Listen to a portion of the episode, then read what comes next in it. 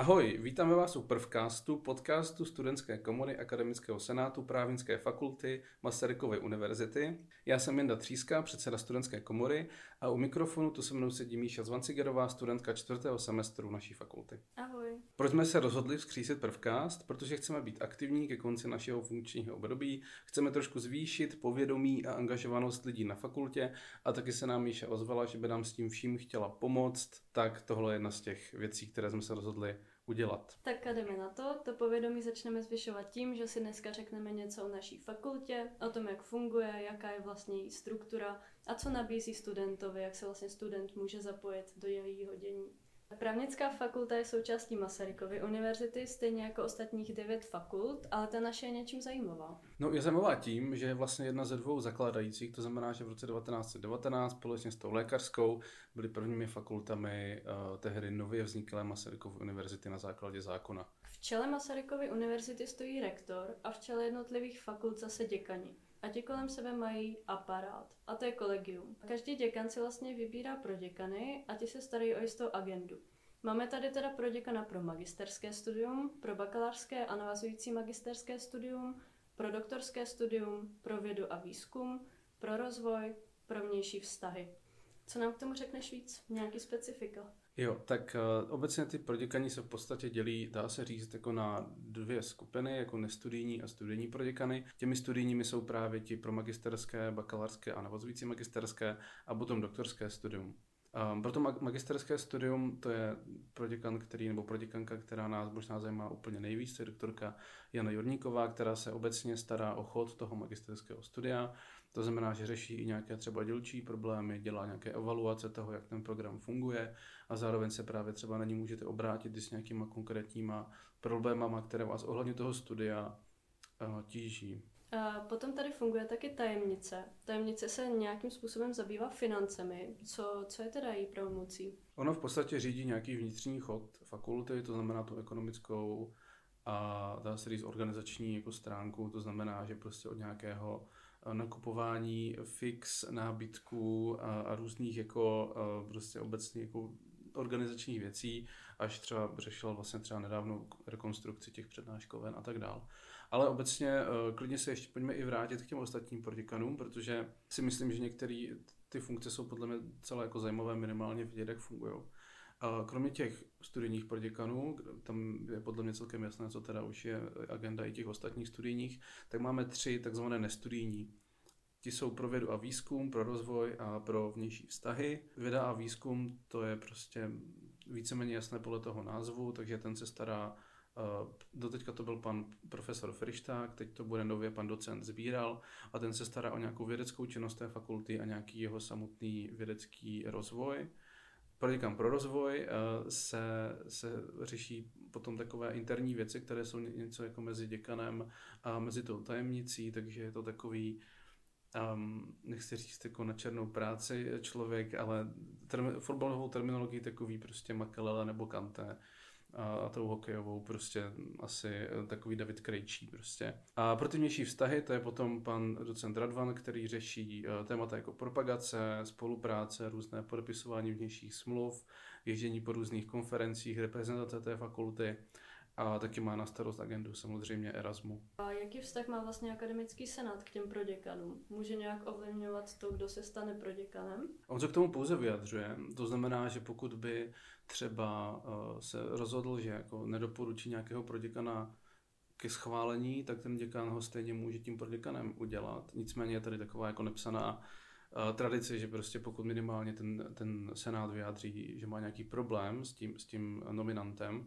tak se to nějakým způsobem řeší, aby se došlo k tomu koncenzu. To se třeba stalo před čtyřma rokama u jednoho proděkana, ale nakonec se to všechno vyřešilo a nakonec to byl podle mě jeden z těch jako lepších proděkanů, byť měl takové jako porodní bolesti, se dá říct. Vzhledem k tajemnici můžete nějak ovlivňovat, kam vlastně půjdou finanční prostředky té fakulty? Ne, vůbec. Jako z hlediska senátu tam, tam jediné, co jako má jako pravomoc ten senát je, tak je nějaká kontrola toho čerpání rozpočtu a obecně vlastně schvaluje ten rozpočet jednak jako za uplynulý rok, takže nějaká výroční zpráva, a jinak ten rozpočet, který se plánuje na ten rok další.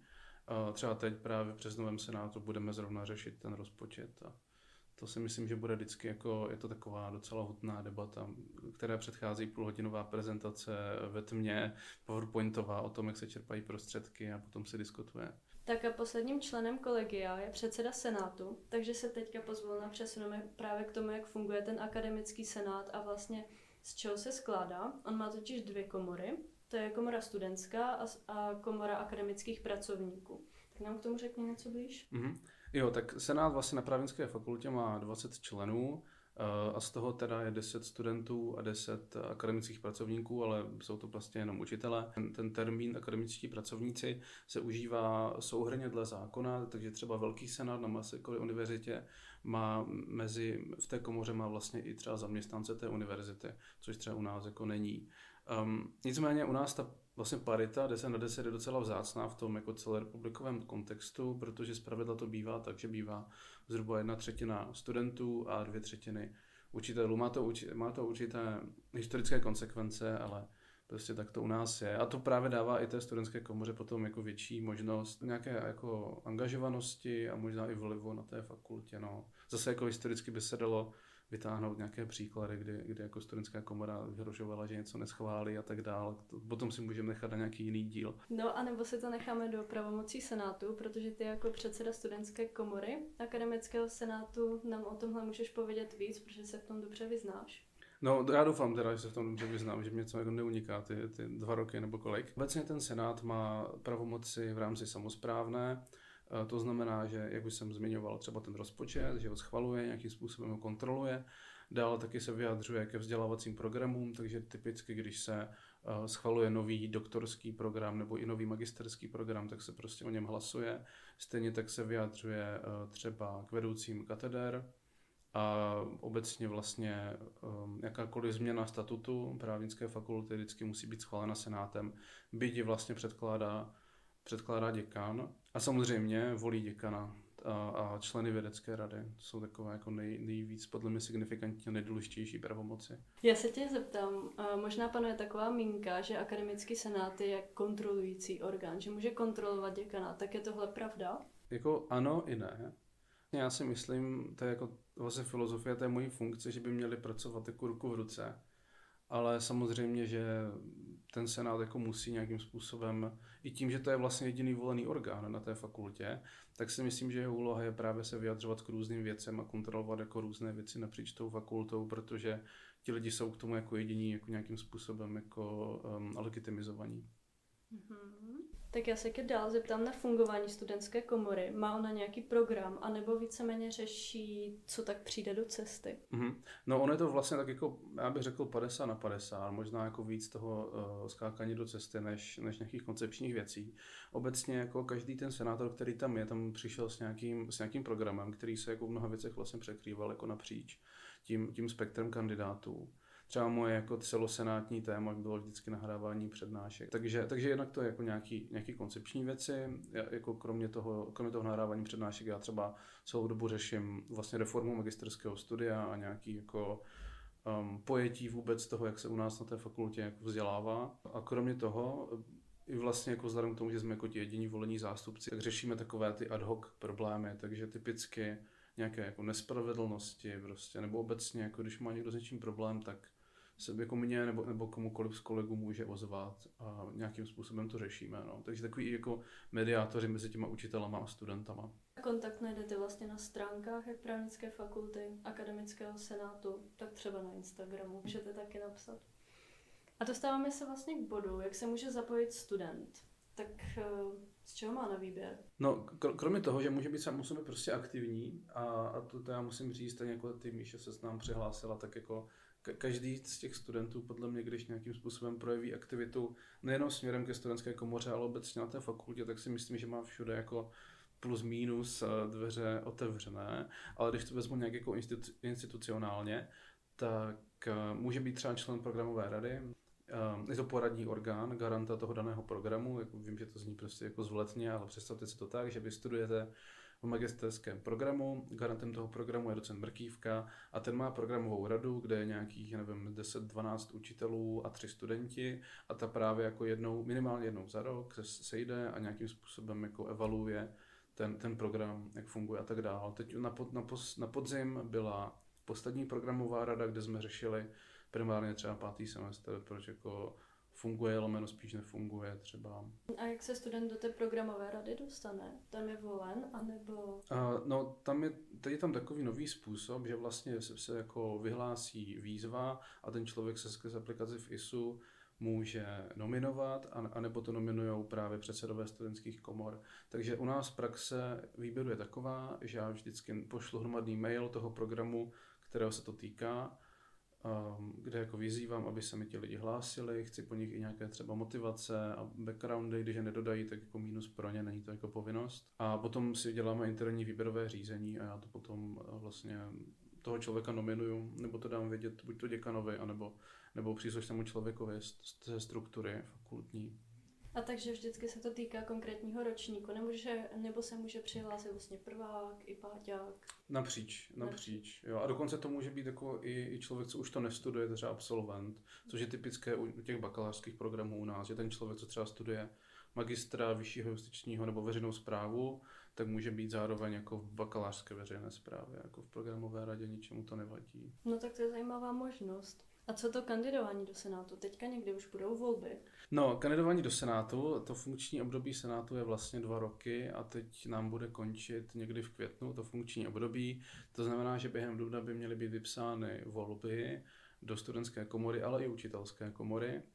Takže kdokoliv z magisterského programu se může, eh, může kandidovat. Je tam vlastně 8 míst těch 10 pro magistry, potom jedno místo pro ty bakaláře a navazující magistry a jedno místo pro doktorandy. Super, no tak přijďte volit, protože je to přes IS, nemusíte nikam ani chodit. Ano, a můžete rozdat až 8 hlasů, takže to je jako, uh, je, to, je to fajn, že můžete jako distribuovat mezi kamarády, takže když vaši dva kamarádi se hádají, tak můžete dát hlas jako oběma a, a, a nemusíte mít výčitky prostě. Říkám, že se takového jako stalo jako v minulosti. Jo. A kromě toho si ještě můžete angažovat v komisích, těch je několik. Um, taková ta největší komise, která je vlastně přímo pod fakultou je disciplinární komise, kde, kde jsou dva učitelé a dva studenti. To prostě v zásadě řeší nějaké prohřešky studentů, které už jsou jako nějakým způsobem závažnější a nepodařily se vyřešit jako na úrovni učitel, eh, na úrovni učitel-student. A kromě toho jsou ještě další komise, některé jsou jako ad hoc, některé jsou trvalé, třeba ekonomická komise, která je zřízená senátem, nebo legislativní komise, která je taky zřízena senátem. Tak jo, tak takhle jsme se teda pobavili o fungování na fakultě, mm, jak to tam probíhá a tak dál. A ve světle nedávných událostí se teďka stočíme vlastně k sexuálnímu obtěžování a k tomu, jak fakulta přistupuje k nějaké prevenci a taky na koho se můžete obrátit právě jak Míša říkala, v tom, co se teď jako děje u nás na univerzitě, ale na těch jiných, nám přišlo vlastně důležité se o tady tomhle nějakým způsobem zmínit. A, a není to proto, že by jako jsme byli zaplaveni tady tím, ale obecně podle mě dobrý právě jako dbát na tu prevenci. Nedávno fakulta vytvořila určité podmínky nebo doporučení pro to, jak by se lidé měli chovat právě v kontaktu učitel-student. Um, jsou dostupné na webu naší fakulty, Normálně si dáte lo.modin.cz o fakultě a je tam hned nadpis prevence sexuálního obtěžování. Tam jsou vlastně popsané jednotlivé podmínky, doporučení, ale to samozřejmě neznamená, že se jako nemůžeme potkávat s těma učitelama. Vys jako moje akce pivo se senátorem, kam chodí učitelé a je to vlastně všechno jako v pohodě a jako neřeší se tam žádný jako problémy. A, ale obecně je to nějaký guide, aby se to eventuálně dalo i třeba nějakým způsobem líp řešit. Tak a v případě toho, že se vás nějakým způsobem sexuální násilí nebo obtěžování na fakultě týká a potřebujete se na někoho obrátit, tak můžete na pana doktora Vojtěcha Omáčku nebo paní doktorku Lenku Dobešovou. Dal taky na ombudsmanku pro bakalářské studium nebo akademický senát a celkové vedení fakulty.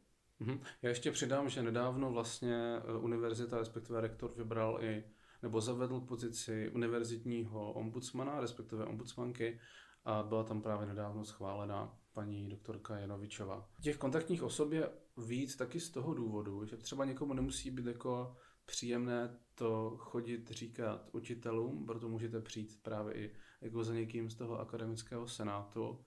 A, a stejně tak vlastně um, tím, že třeba je i neznáte, tak jsou vám ti studenti blížší než ti učitele. protože pan doktor Vomáčka ten učí většinou až čtvrtáky, páťáky, takže třeba i nějakou dobu trvá, než ho vůbec jako potkáte na té fakultě. A obecně jako si myslím, že se nemusíte vůbec bát za nima chodit. Oba jsou super lidi. Já mám teda osobní zkušenosti spíš s doktorem Vomáčkou, protože Dobešová mě na nic jako neučila. Ale um, já si myslím, že za kýmkoliv přijdete z toho vedení nebo z toho akademického senátu, tak ten člověk je tomu hodně otevřený a, a tím, jak to vlastně třeba jako z minulosti jsme už řešili a bavili se o tom, tak je třeba jako ví, co má dělat a, a ne, ne, nemusí to být nic jako nepříjemného pro vás vyloženě, nebo že by to bylo jako další traumatizující um, zkušenost. Tak uh, tuhle vážnou věc máme teda za sebou a co bude dál? Podíváme se na něco pozitivnějšího. Jo, já věřím, že jo, my bychom rádi do toho podcastu promítli různá témata, ať už je to prostě nějaké, um, nějaký chod na fakultě, um, nebo nějaké události na fakultě, nebo třeba nějaké obecnější témata, jako jak se učit něco se zkouškou, i třeba nějaký učitel si tady vyspovídat a tak dál. A byli bychom i rádi, kdybyste, mi, eh, kdybyste vy nám poslali i nějaké podněty na to vlastně, o čem bychom se tady měli bavit, protože jedním z důležitých, eh, z důležitých aspektů fungování komunity je, že se na ní podílí víc lidí než, než dva třeba. Tak a tím tady končíme, uh, uslyšíme se u příštího dílu, jehož téma ještě nemám vymyšlené, ale brzo ho vymyslíme. Sdílejte absolutně všude, zatím se mějte. Ahoj.